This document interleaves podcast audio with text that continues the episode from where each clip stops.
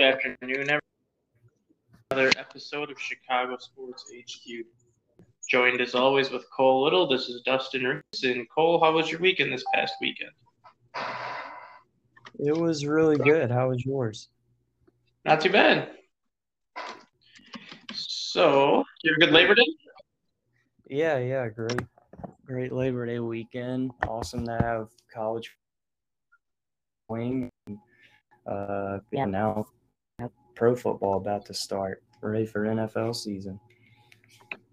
And that, we'll we'll touch on that topic in a couple minutes, but I want to start the show with the Chicago Cubs today, who all of a sudden figured out how to win baseball games again. And yes, they lost to the Reds four to three on Tuesday night, but that was the first loss for the Cubs in a, a season long seven game winning streak. And the ironic part about that is the seven game win streak came without the core players that they dealt away pre trade deadline, which makes you wonder where this performance that we've been seeing out of them lately was months ago when the core had all this time to produce at the level everyone expected them to produce at.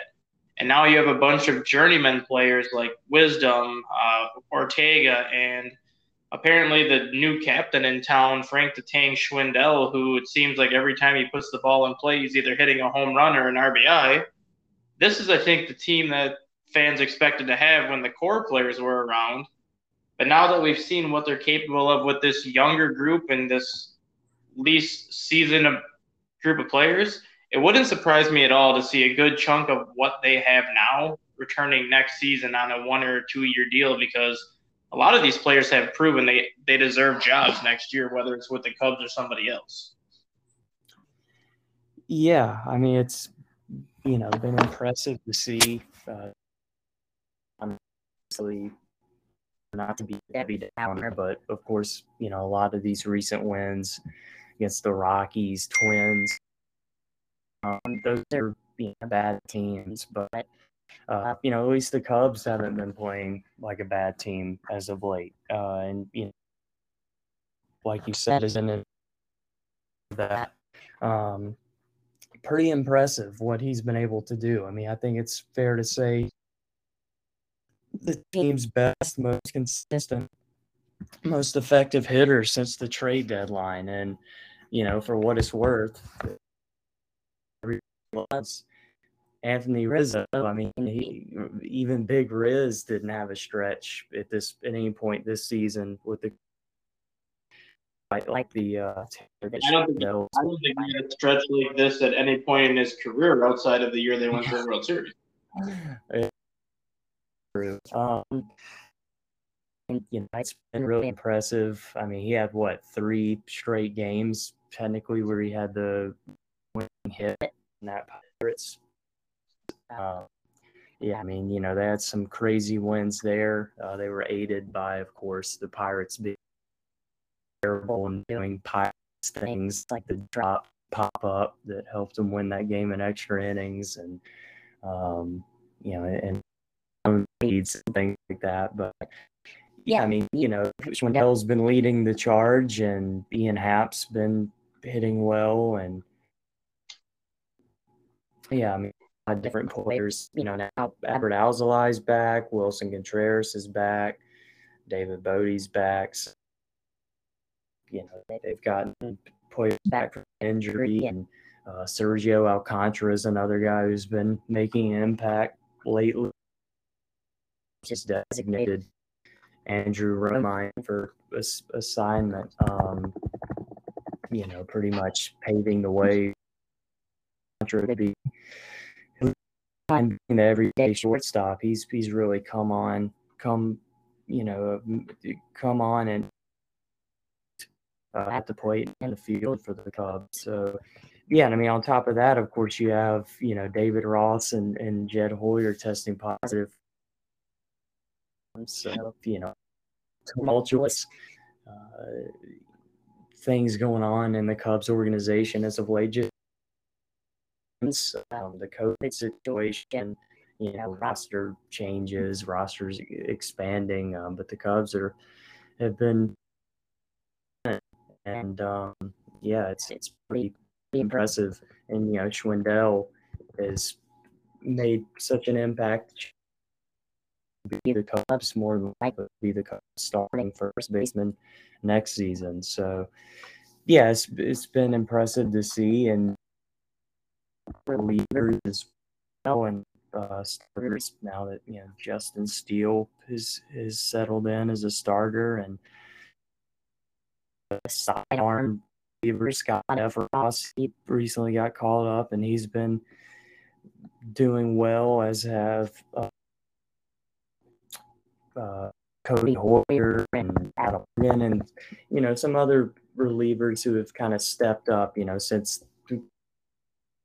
relief pitching following trades and at the deadline and just you know seeing better relief pitching has, has been as, as well so yeah, I mean, you know, the Cubs did very well offensively in that Pirate series. And you had that crazy three go-ahead grand slams, a total of three go-ahead grand slams between the Cubs and the Pirates, first time and that's ever happened.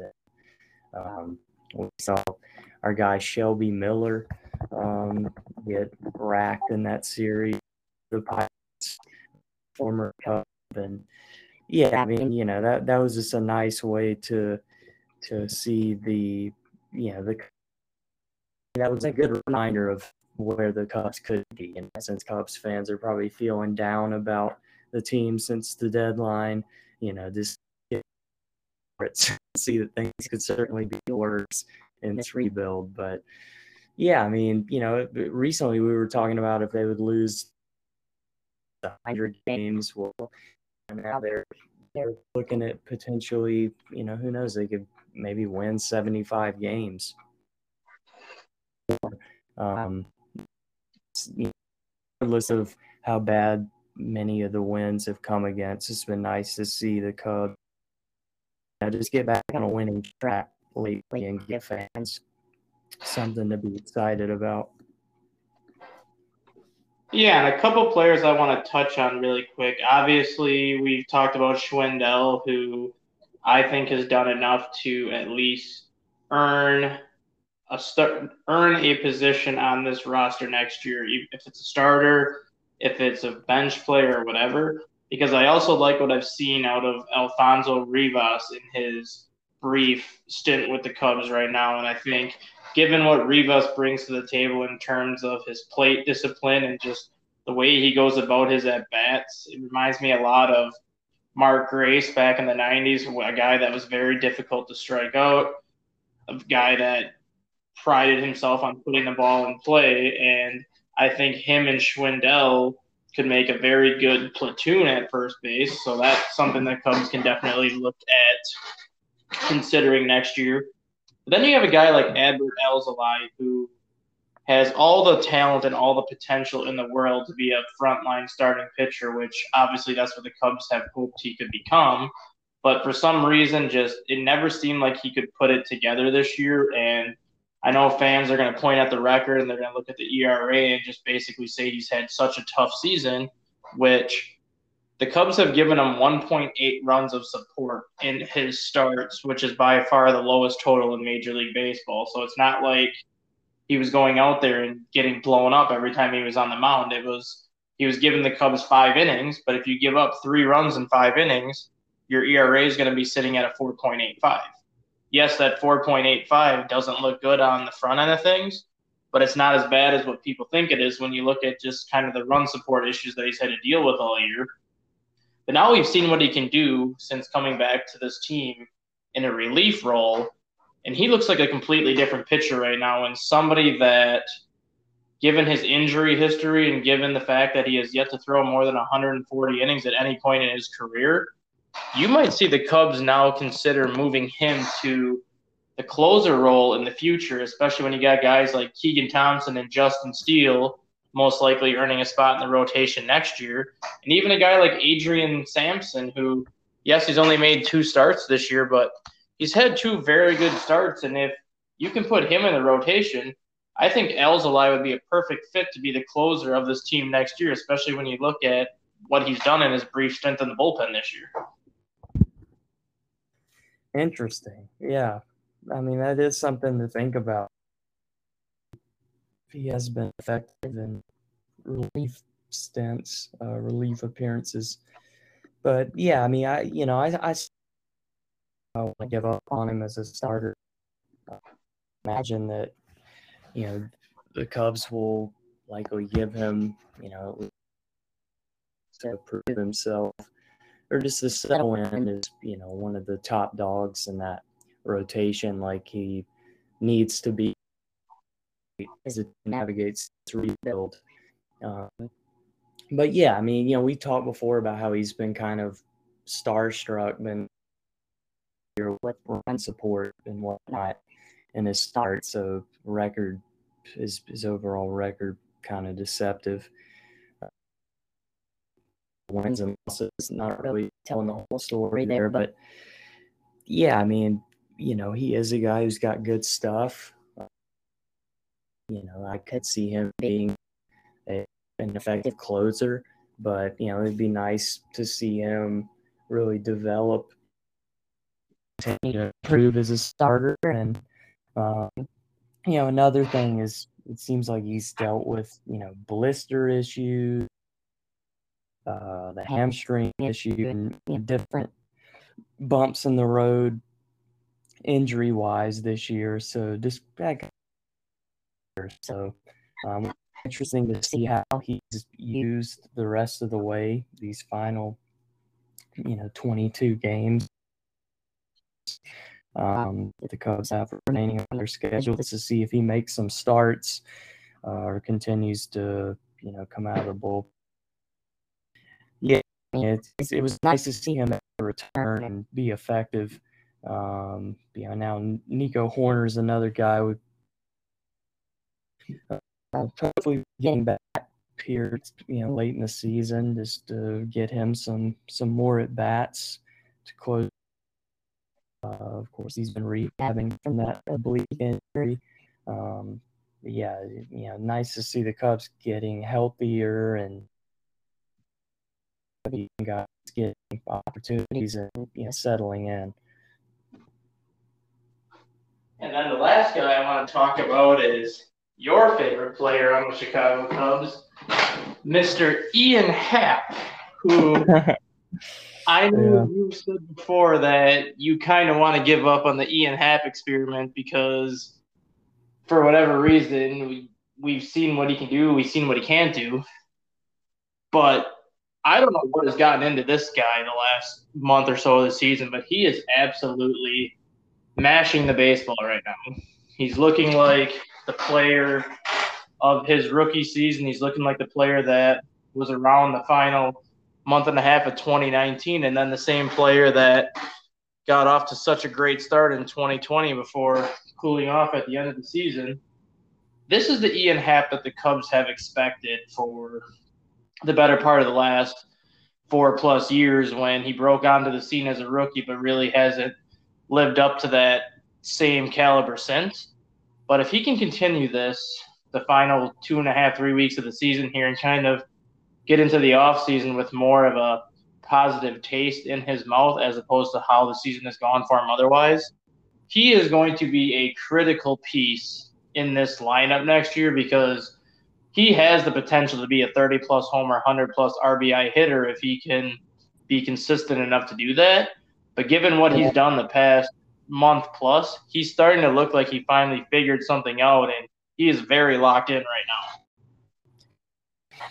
Yeah, I mean consistency is the key there, the key word there, and you know I, um, I you know I, I know we, I made the point that you know it might be worth um, moving on from the so to speak. But I like him as a player. I think he's a solid player, and you know I appreciate what he's done uh, for the Cubs. Now he's obviously made him you know, during the Joe era and during the David Ross era. I just wonder, you know, how much he's really going to be a guy who the Cubs are going to continue to hang on to as they go through this rebuild. But you know, because he streaky, or not really streaky. He'll just have these like stretches where he's incredible, and then he'll just disappear. So it's awesome. He's been effective. Have you noticed something though with him though?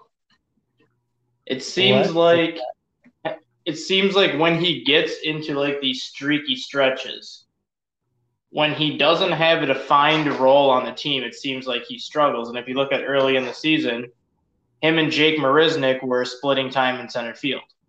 Happ never really got the rhythm he was accustomed to.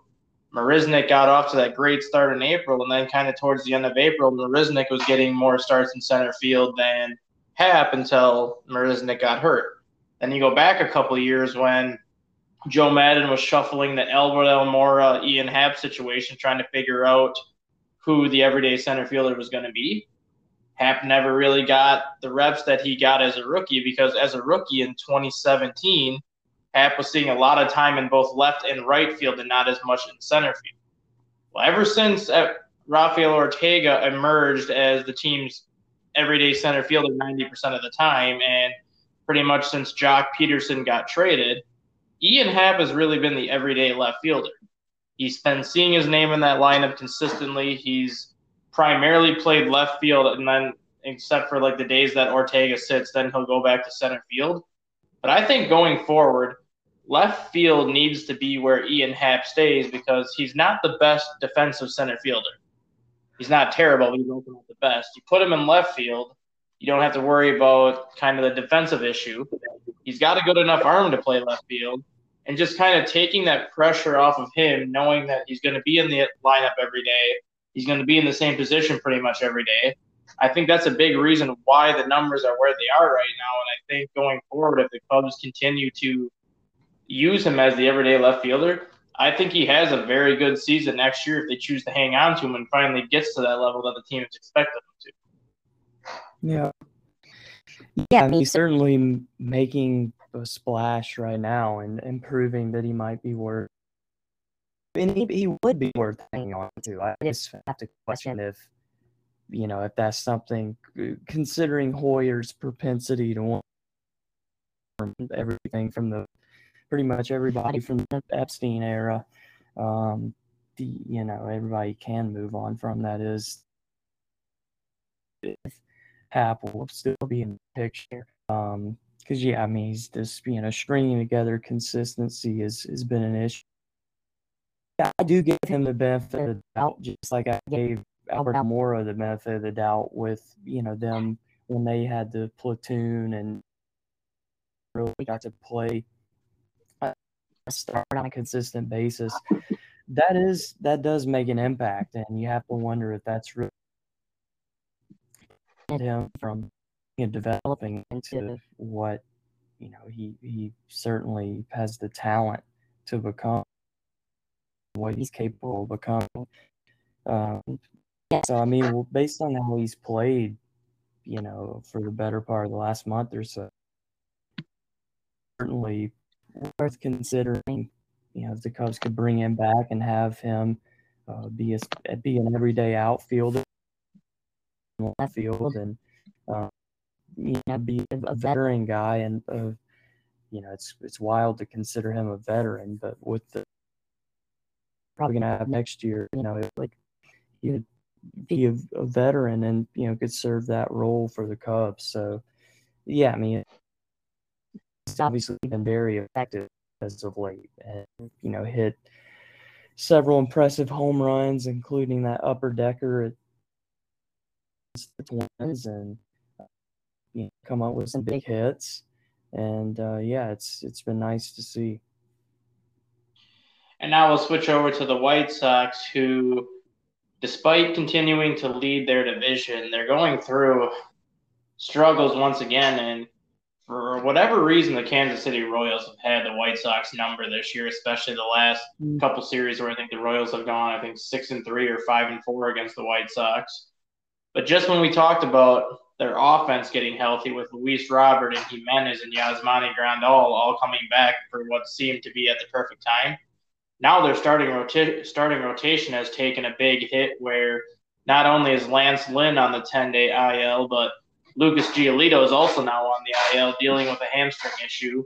Lance Lynn looks to be on track to make his next start early in the week next week, as he was only kind of put on just for some knee soreness versus Giolito's dealing with a hamstring injury. And everyone knows how tricky hamstring injuries are. And you got to question kind of the position that the White Sox are going to be in come playoff time because a team that both of us felt was the favorite to represent the American League in the World Series. I'm starting to shift my focus to the Tampa Bay Rays as the favorite to come out of the American League at this point, given how well the Rays are playing right now. But are the White Sox even going to make it out of the first round with the injuries that they continue to pile up, which seems to be like a new injury every week? Yeah, I'm not sure. I mean, it, it has been, you know, a bugaboo. It's the biggest issue they faced this year, and they finally got healthy recently, but now more injury issues. And you know, you mentioned. Um, that's certainly not good to see injuries to their star starters um, in the rotation. Really not good to see Tim Anderson hurt. Uh, he's dealing with a hamstring injury on the IL. He's on the IL as well, and I think I just saw him set timetable for his return as of now. So, you know, the White Sox will probably be cautious with him and let him get healthy. Um, obviously, he's spark plug of that batting order, and and you know the really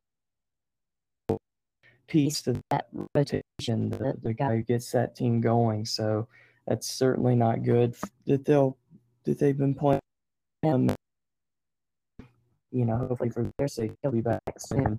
Uh, yeah, but you know, injury issues has been a constant for the White, unfortunately, and you know, I'm still because of the division they're in, I mean, they should have no problem winning that division. I mean, they're you know 11 games up on second place Indians right now. Uh, you know, so they should have no problem winning that division. But they do come playoff time. You know, it, you know after getting knocked out uh, in the first round last year, you know, have uh, extra motivation to make a deep playoff run this year. But yeah, the injury concerns, you know, could it's looking like the Rays are the best team in the American League right now.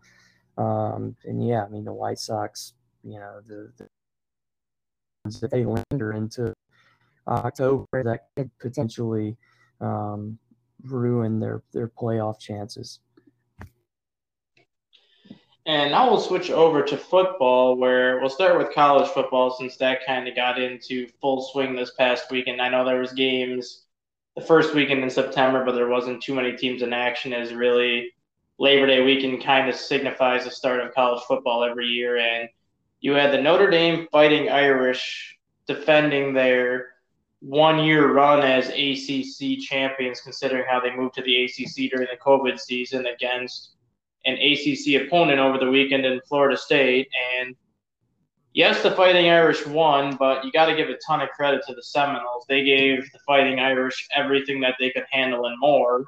In the end, Notre Dame won 41 to 38 to move to 1 and 0 on the season, and now they'll have uh, two fairly easy matchups with Toledo and Purdue, in my opinion, at home. So they shouldn't have too much trouble picking up two more wins before kind of getting into the gauntlet part of their schedule coming up after that, where they have five ranked teams over a five game stretch.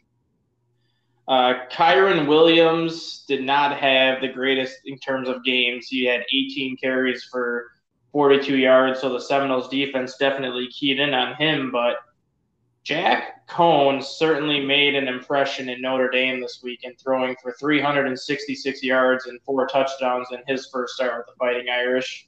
Uh, being a Wisconsin Badger fan myself, I know there was a lot of controversy between him and Graham Mertz as a, as to who should have been the starter last year, and the Badgers elected to go with Graham Mertz over Coan last year. And after what Badger fans witnessed in Graham Mertz last week, Jack Coan to me should have stayed in Wisconsin. Obviously, he's probably much happier now that he's in Notre Dame, but Jack Coan to me is a very good quarterback and a quarterback that's been overlooked the past three years by pretty much the whole country.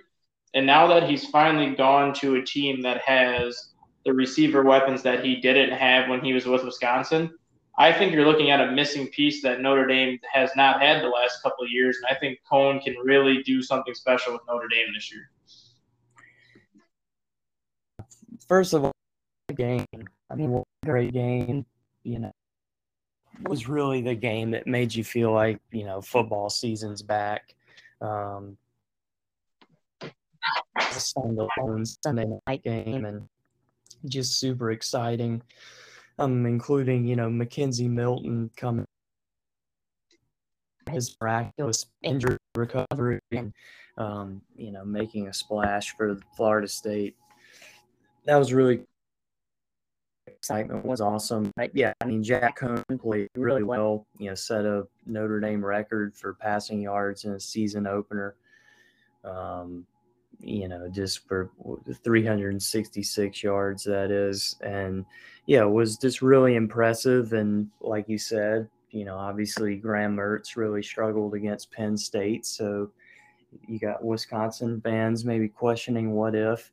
Um, but yeah, Notre Dame for their their weapons, you know, their tight ends. I think that's such a big key there is, you know, all, all the weapons they have for to, you know, scat backs, um, a lot of targets for him and and um, you know, he played really well in that debut and offense uh, showed uh, you know a lot of promise, uh, a lot of firepower, you know, an ability to respond to touchdowns by Florida State with big touchdowns of their own, and that was just an impressive, gritty win, um, despite you know giving up the big lead uh, late in the game. They were able to pull it out in overtime, so a great win for the hostile environment uh, within the season. And the ACC as a whole had a very terrible weekend on the field. You had Clemson get beat by Georgia, and I think what was most impressive with that game was how pedestrian that Georgia defense looked. DJ Uiagalelei, I can't even pronounce the guy's last name, so I'm not even going to try it. But how pedestrian they made him look in really his first time as like the guy in Clemson. And then you had just the ACC itself just played terrible, and you can look right at Northern Illinois as kind of that indicator, a team that couldn't win a game during the spring season if they tried. And a lot of the games during the spring season were ugly and not even close. But then they go on the road at Georgia Tech this weekend and win 22 to 21 over the Yellow Jackets. And now you're looking at the ACC as, oh boy, a league that is supposed to be one of the better leagues this year with Clemson and North Carolina ends up having one of the worst weekends out of all the Power Five conferences. And a team like Northern Illinois that couldn't buy a win in the spring goes on the road to a. They're not a great Georgia Tech team, but they're always a Georgia Tech team that competes for a bowl game at the end of the year. That's a big win for Northern Illinois, and that's going to go a long way in determining the success of their season. Yeah, true. But they they played in the fall, right? Didn't they play last? No, Northern, Northern. I think Northern Illinois played in the well I think it was late. It was like winter season. They played like December through the beginning of January because they started like December 6th, I think is when the MAC started. So, I mean, technically that's the fall, but do you really consider December the fall? Oh, yeah. December, yeah. Yeah, they only they had like that six season. Only played six games. So yeah, good win for them to open the season. Um, yeah, and like you said, the ACC was atrocious to in the season. Obviously, Alabama beat down on Miami, Ole Miss beat down on Louisville. You know, you had the Virginia Tech ACC team that you know upset um, one of the more promising ACC teams in North Carolina, and then like you get Clemson offense really struggling against that Georgia defense, that Georgia pass rush, pass rush. Um, you know, sack after sack. Uh, Clemson's offensive line, which you know had an injury issue, but you know pretty bad how how they fared against that Georgia pass rush. You know, DJ was under constant pressure, so yeah, not a good way to start the season for the ACC. Um, but yeah, Northern Illinois just going to go for two on the late touchdown, and it paid off. And you know they get the one point win on the road to kick off really tough 0 6 season last year, and um, yeah, good for the Huskies. And now we'll kind of go from the bad to the ugly. And after scoring a win in his Illinois debut against Nebraska, which to me was a big win for Bret Bielema, they absolutely go and lay an egg this weekend against uh, University of Texas San Antonio team that not only had no business winning that game, but really had no business being competitive with a Big Ten team. And I mean, Illinois comes a week after they're riding a complete high with the program with the win against Nebraska. Now they have this letdown against the Roadrunners and then have to go on the road against Virginia next week before having Purdue. And then all of a sudden you're having a, a promising two and one start is what we, I think, discussed earlier in the year. We expected Illinois to get off to a two and one and possibly even like a four and two type of start when you looked at kind of how their schedule played off. Now you look at this loss and it just seems to me like it's going to be more of the same for Illinois where they have a team that has talent, although not the most talent in the world, but it's just one of those situations where no matter who the coach is, that talent can never live up to what everyone expects it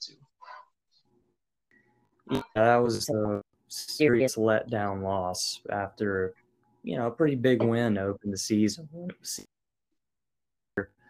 Um, it was beautiful in his debut. He had the early injury to Brandon Peters, quarterback, and a win and a historically great Nebraska program that's obviously struggling right now. Illinois, that was a good good win opening season, but yeah, serious letdown loss at home to UTSA.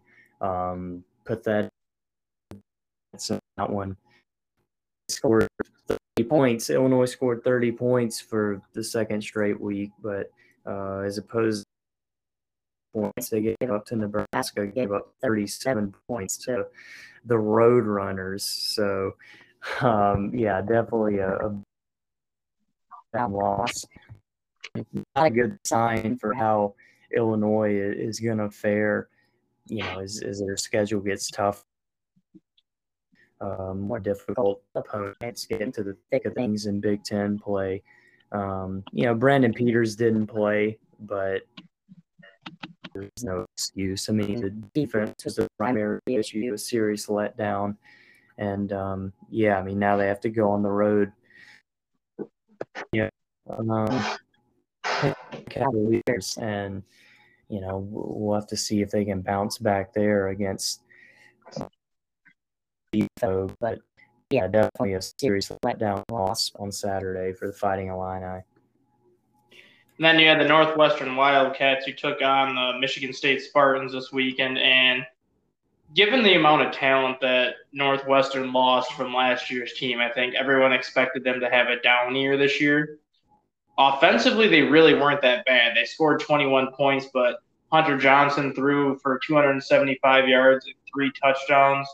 Evan Hull only had nine carries, but amassed 87 yards on the ground. So they did move the ball fairly well against Michigan State on offense, but defensively is where that team took a hit. And when you think of Pat Fitzgerald, the first thing that you think of is defense. So to see the team struggle as much as they did defensively is definitely a concern especially when you look at the ground game itself, where Walker goes off for 264 yards and four touchdowns. That's definitely something that Northwestern has got to fix before they get into Big Ten play because there is a lot of good running backs in the Big Ten. And if they allow 264 yards in week one, it's only going to get worse the rest of the way. Yeah, safe to say Northwestern's defense. I mean, I, I know, you know, game into the season, but I'm going ahead and saying it's not what it was last year. Obviously, last year they had one of the best defenses You know, really the surprise team in the Big Ten. Um, you know, we're of, of of getting to the college football playoff, but doesn't look like they're on track to success this year. Um, was, yeah, like you said, a, a, rough defensive performance to open the season. Um,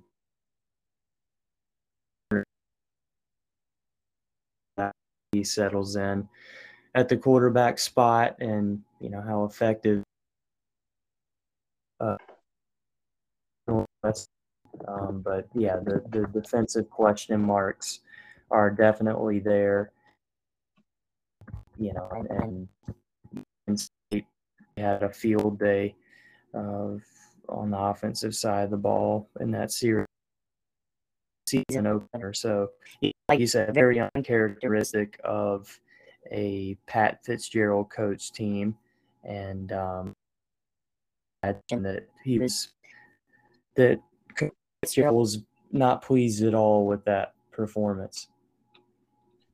And then just kind of looking at the other scores from the weekend for the FCS side of things, you had Western Illinois falling to Ball State 31 21 in their season debut. Um, what else we got here? Southern Illinois scored a 47 to 21 win over Southeastern Missouri. And I believe there's one more if I can find the score. But there's so many scores here, I can't find them quick enough. But I mean, outside of just obviously the FCS. Yeah. Yeah, you had Eastern yeah. Illinois getting throttled by. Yep. With great assistant uh, quarterback and Zeb Noland. So yeah, um, for a rough week for Clemson fans. So, but uh, yeah, I mean, so many teams back in act. Yeah, like you know, Notre Dame might be the saving grace of um, Chicago area because you know, you know, maybe a, an outside shot, so to speak, but certainly have a shot of making the cut again this year. But you know, have to see how they do moving forward off of that thrilling win over Florida State. And now we'll talk about the football team that everybody in Chicago is waiting to see this weekend in the Chicago Bears, who are going to kick off their 2021 NFL season on the road against the Los Angeles Rams on Sunday night. Not only do the Bears open the season in prime time, which hasn't been something that you can say too much about that team over the past five, six years. They haven't had too many season opening games on prime time, but it's a very big game for the Rams too, as this will be the first time that their new stadium, SoFi Stadium, is going to have fans in attendance because they did not have fans in the stadium last season. That stadium is going to be kind of a monumental night for the Rams.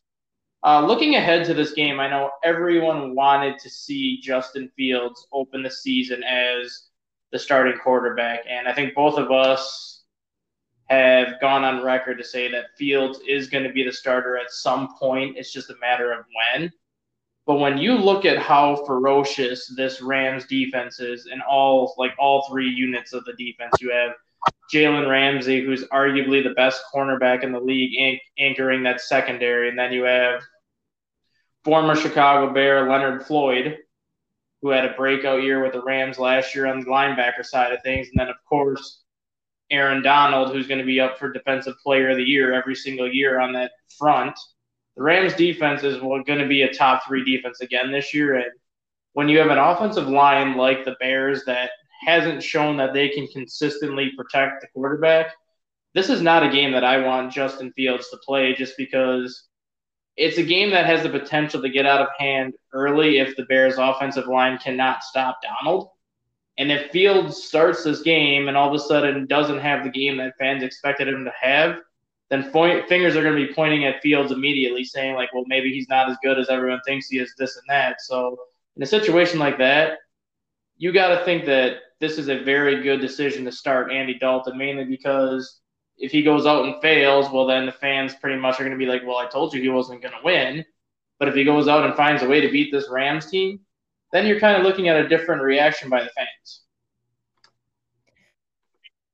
Yeah, I mean it's it's a tough test for Dalton, and I mean the big question is how the Bears' offensive line is going to fit um, scary Rams pass rush, pass rush, which you mentioned. So, yeah, I mean, you know, Dalton up for Dalton to play very poorly, and Fields get inserted into the starting lineup for week two. Uh, but yeah, Dalton plays well, and uh, his offense is surprisingly good. Then it could really, um, you know, potentially Dalton could. And um, it's going to be a tough test, and obviously the Bears have made a whole bunch of roster roster decisions. Uh, the rosters got trimmed down to 53 players, and um, you know now we can tomorrow night when you have the season opening of the 2021 NFL season, uh, we can turn the page and be playing the first night game. Uh, cool to see them in prime time and uh, getting underway this season.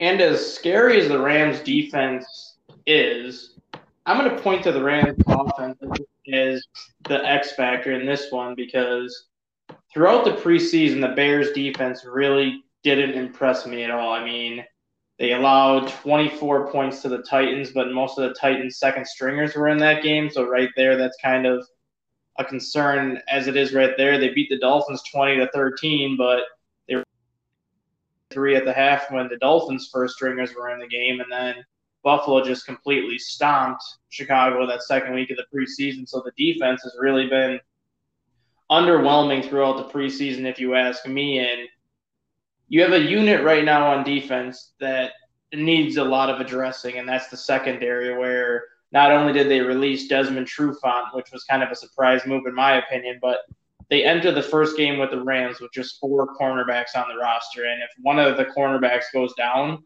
this team's going to be in for a world of trouble for the rest of that game. And all you have to do is look at who's the quarterback on that other sideline and Matthew Stafford, who is very familiar with the Bears and what the Bears defense can do. Granted, he hasn't had the most success against Chicago, but a lot of that has to do with the team that he was on. In the, but Stafford can flat out fling the football and flat out throw the football in. For the first time in his now, I think, 11 or 12 year career, he is on a Super Bowl caliber team that has weapons not only on offense, but has weapons on defense. And if the Bears defense performs the way they did during the preseason, Matthew Stafford is going to tear them apart. And even if Dalton goes out and scores 24 points against the Rams defense, which I think would I think Bears fans would be extremely happy if Chicago can score 24 points against the Rams. If Stafford goes out and like torches the Bears for 35 points, now they're going to be pointing fingers at the defense because the Rams, to me, and I know a lot of people are not talking about them at this point. If the Rams defense plays the way they did last year, they're going to be one of my picks to go to the Super Bowl in the NFC, mainly because Matthew Stafford's a much better quarterback than Jared Goff. And for the first time in his career, he's got a supporting cast around him that he's not going to have to carry the team himself. Yeah, true. Um, and yeah, I mean, you know, back situation is a curious one for the Bears. And, you know, Jaylon Johnson is going to be looked at to do a lot. Uh, yeah, True Font was been away from the team with the dealing with a personal matter, but just came up yesterday. So, um, you know, I have to wonder if if the Bears should have held on to him. Obviously, uh, yeah, I mean, you know, we saw a lot of interesting uh, roster decisions. You know, you called the Rashad, so congrats on that. They, they bring him aboard, but um, you know, also moved on from some guys. I mean, on, or we touched on from Javon Wims and uh, Riley Ridley, but also uh, not keep Rodney Adams on the um, 53 man roster. You know, he's now on the practice squad, but you know, after he was season, he did make the, uh, several receivers and brought in Nsimba Webster, a guy who can in while he's still battling back from injury and the uh, return duties. Webster can make an impact there, but I mean, you know, the, the Rams, like you said, I mean, they legitimate Super Bowl contenders now with Stafford. Um, I mean, obviously they have been contenders multiple times in recent years. Uh, but yeah, I mean, this is you know Stafford's maybe best chance to probably his make a playoff run. Um, certainly an upgrade for the Rams from Goff to Stafford. So that bear work cut out for it. And um, you know, certainly got to wonder, uh, you know, right off the bat, uh, like you said, I mean, fans in SoFi Stadium going to be the Rams going to be extra pumped up. Uh, you know, Buster is another veteran cornerback. The Bears cut loose. So, yeah, I mean, a young secondary for the most part. Um, you know, you, you still uh, Tashaun Gipson on the Tashaun Gipson on the team at, safety uh, is a veteran guy, and they released Marquis. Did.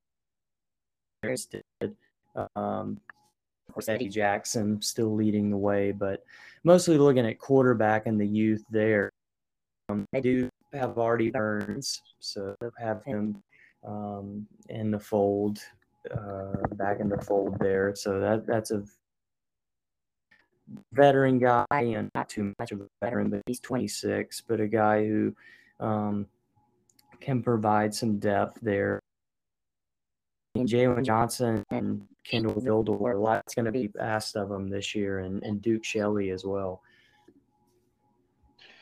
And now we'll switch over to the NBA, where the Chicago Bulls are continuing to be very active. I mean, they had one of the more active off seasons. I think they, I would say the Lakers were the most active, followed by the Bulls. But there's still a lot of roster questions heading into training camp, and I know the Bulls have Lonzo Ball, Alex Caruso, LaVine White, Vucevic, Patrick Williams, and um, DeMar DeRozan as kind of their top seven that you know what you're going to get out of them, and that's primarily going to be like the seven guys they go with for much of the year. But the rest of the roster, there's a lot of figuring out to do. I know Ayo Dosunmu is probably going to have a significant role this year. Marko Simonovic is going to see increased time as the season goes on, but the Bulls have done a good job, I think, of adding some pieces to the lineup, especially this weekend when they signed Alize Johnson to a two-year contract to kind of be the backup power forward to Patrick Williams. They go in. They went and added a sharpshooter out of the state of Wisconsin, and Matt Thomas, who is most likely going to fill that role that Ryan Arcidiacono had when he was here. But given the shooting ability that Thomas has, he's going to be kind of the first player that Chicago's had basically since Kyle Korver that can come off the bench and stretch the floor, making things I think a lot easier for the Bulls offense. But the one player that I'm very intrigued that they got, and they did say it's a one year contract, but it's a non guaranteed contract. So if he doesn't make the team out of training camp, the Bulls don't owe him anything. And that's that Stanley Johnson out of Toronto, who was formerly the eighth pick of the Detroit Pistons back in 2015 he's bounced around a little bit, but he's always been a very valuable bench piece for both the Pistons and the Raptors. And in the game against the Bulls last year in April, he put up 36 points and 10 rebounds in one of his few starts. So Chicago got to see firsthand what Stanley Johnson can bring to the table.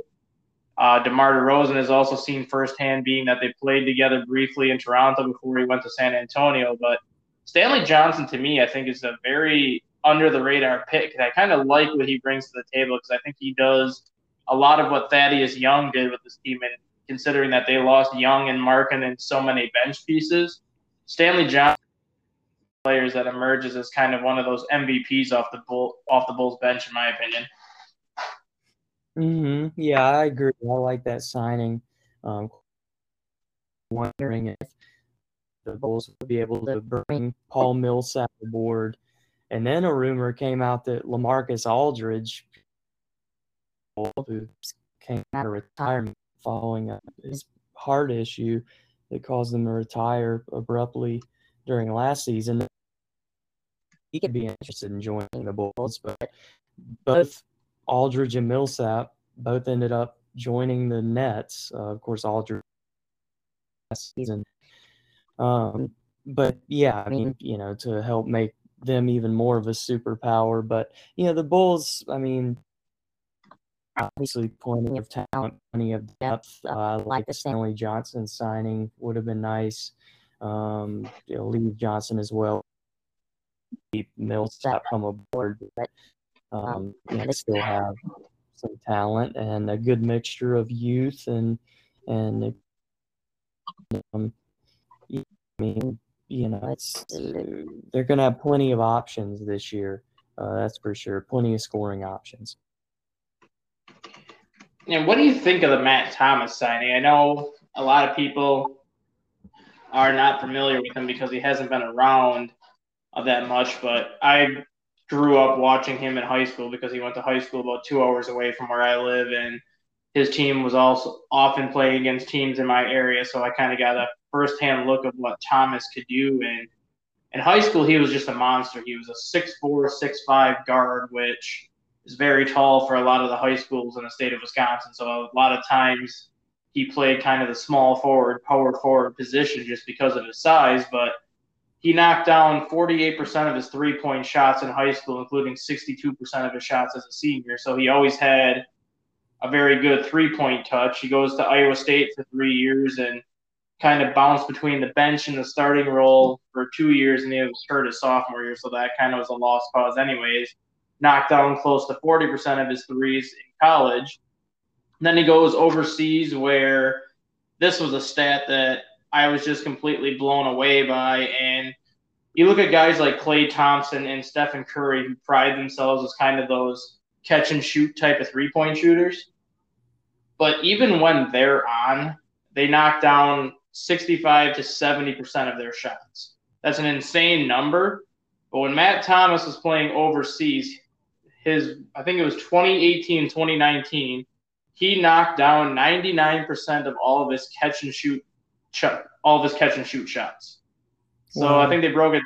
That means he made like 118 out of 123 catch and shoot situations. And with a guy like Lonzo Ball running the point and a guy like DeMar DeRozan who can handle the point guard if Ball is on the bench, Thomas is going to get his catch and shoot situations off the bench. And if he can even knock down a fraction of it, I'm not talking 99%, but if he can even knock down like 45 to 50% of those catch and shoot situations, he's going to have a much better season than what people are giving him credit for because this might be the first chance that he gets to kind of be that three point specialist off the bench of a team.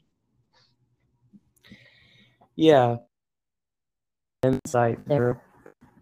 That's that's really interesting to hear how effective he was overseas. That's incredible. Some numbers. Um, but yeah, I mean the catch and shoot number that is.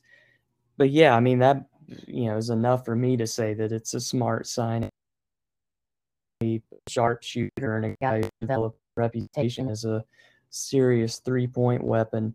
So yeah, I mean, you know, he's make an impact off the bench for that Bulls offense and can never have too many shooters in today's NBA. So uh, I like that. And while NBA training camp, I think, if I remember correct, it's like two weeks away because the first preseason games are early October. You have the Blackhawks who are set to begin training camp next week, and their first preseason game is the end of September. I think September 27th is when their first preseason game is.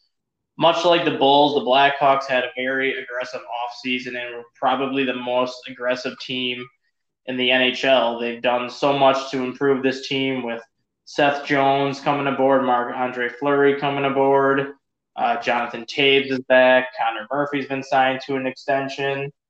I'm missing a couple other players they signed, but you kind of get the picture of how aggressive this team has been, considering the situations that they were in last year and just how young of a team they were last year and how they were willing to compete for the playoffs for, up until that final two weeks of the season when they kind of ran into that gauntlet of a schedule with Tampa Bay and uh, Florida and Carolina, which seemed like every game for about three weeks straight. Now that they're out of that division with Tampa Bay and Carolina and Florida, look at the division they're in now. They have St. Louis, Dallas, Arizona, Nashville, Winnipeg, and Minnesota with them. I would say Nashville and Dallas are probably the two best teams in that division if you're going based off of last year. But looking at the roster itself and on paper, the Blackhawks probably have the best roster in their division on paper.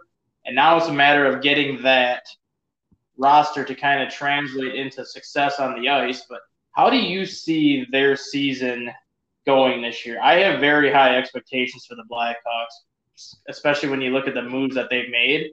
And I think they could be in position to make their first deep playoff run in about five years when you look at the moves they brought in. Yeah, I agree. I mean, they, you know, Bowman in the front office did an effective job, a more than effective job this offseason. Um, you know, filled holes and replaced uh, some players with more full players. And um, yeah, I mean, they have plenty of talent and are certainly well positioned off run. Uh, obviously, it, I think it's fair to say they should expect to reach the postseason. And as far as what accomplished in the playoffs, you know, I think expectations should be pretty high. I mean, they, they certainly have the talent to uh, make a good. Yeah, I mean, yeah, they could be a lot closer than uh, many hockey fans might realize to being uh, being Stanley Cup. It's like they were for so many years, you know, and still have some of those core guys from those Stanley Cup uh, from the past decade or so. So, um, yeah, plenty of excitement there surrounding the Blackhawks. And with the addition of Marc Andre Fleury, you can pretty much guarantee that he's going to be the starting goalie once training camp ends and once preseason ends, barring a significant injury that's going to kind of keep him from being the starter. But you also saw a young guy in Kevin Lankinen who as a rookie, impressed pretty much everyone within the organization. He impressed every team that he went against, and up until the final two weeks of the season, where it kind of looked like he was getting fatigued from all the action that he was a part of for so long, he was viewed as kind of being the significant piece that kind of would be the starting netminder this year. And now you're looking at the Blackhawks who had a goalie issue last year where it was Lankinen was your starter, and then was it Malcolm Subban, was it Collin Delia, or somebody else as your backup? Now the Blackhawks have a legitimate black, uh, legitimate backup in Lankinen, where if Fleury is gone for a significant portion of time, or if Fleury has to miss a few games, there's going to be no concern with Lankinen coming in and giving Blackhawks some critical minutes. Yeah, true, and that's great to have. I mean, that's you know always a great thing to have two reliable goalies. Um, yeah, and Fleury, you know, coming off his great season uh, with the with Vegas uh, as the trophy, you know, he, it's it's great for the Blackhawks that he came around to the idea of playing for them, and uh, you know, should be good in this season. And yeah, and obviously learn under him and improve and uh, should have a you know if if, if play should be uh, well positioned to be effective after um, you know obviously being a key part of the black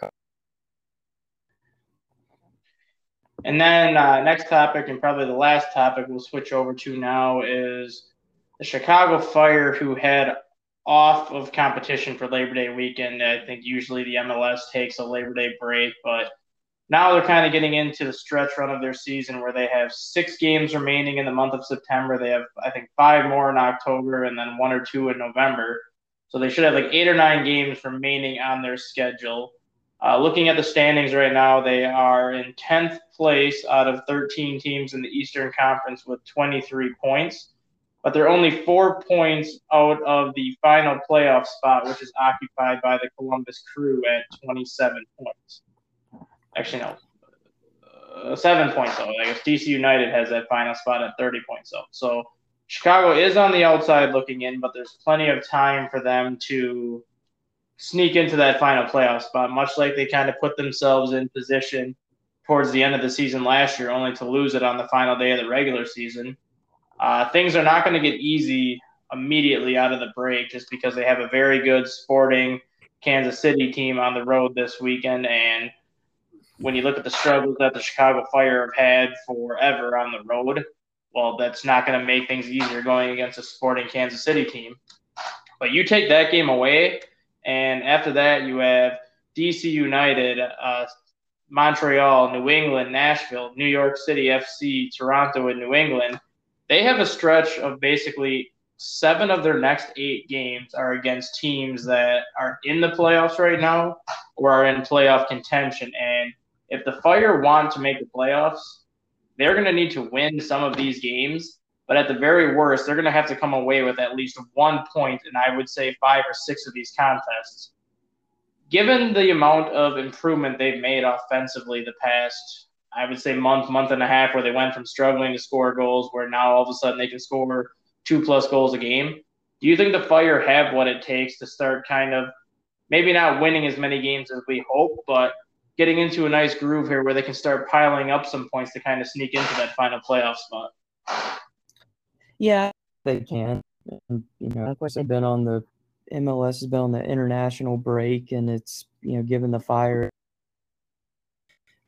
other teams a chance to rest, and um, you know for the guys who aren't playing in international competitions, that is. But regroup, and obviously, coaching staff will have the team ready to go here as we um, enter this next season. still plenty of matches left to be played. Um, but yeah, I mean, the Fire have to continue to play uh, to improve on the road and just, you know, continue to get consistently get shots on goal and uh, just, you know, be aggressive when in possession of the ball. Just get points where you can.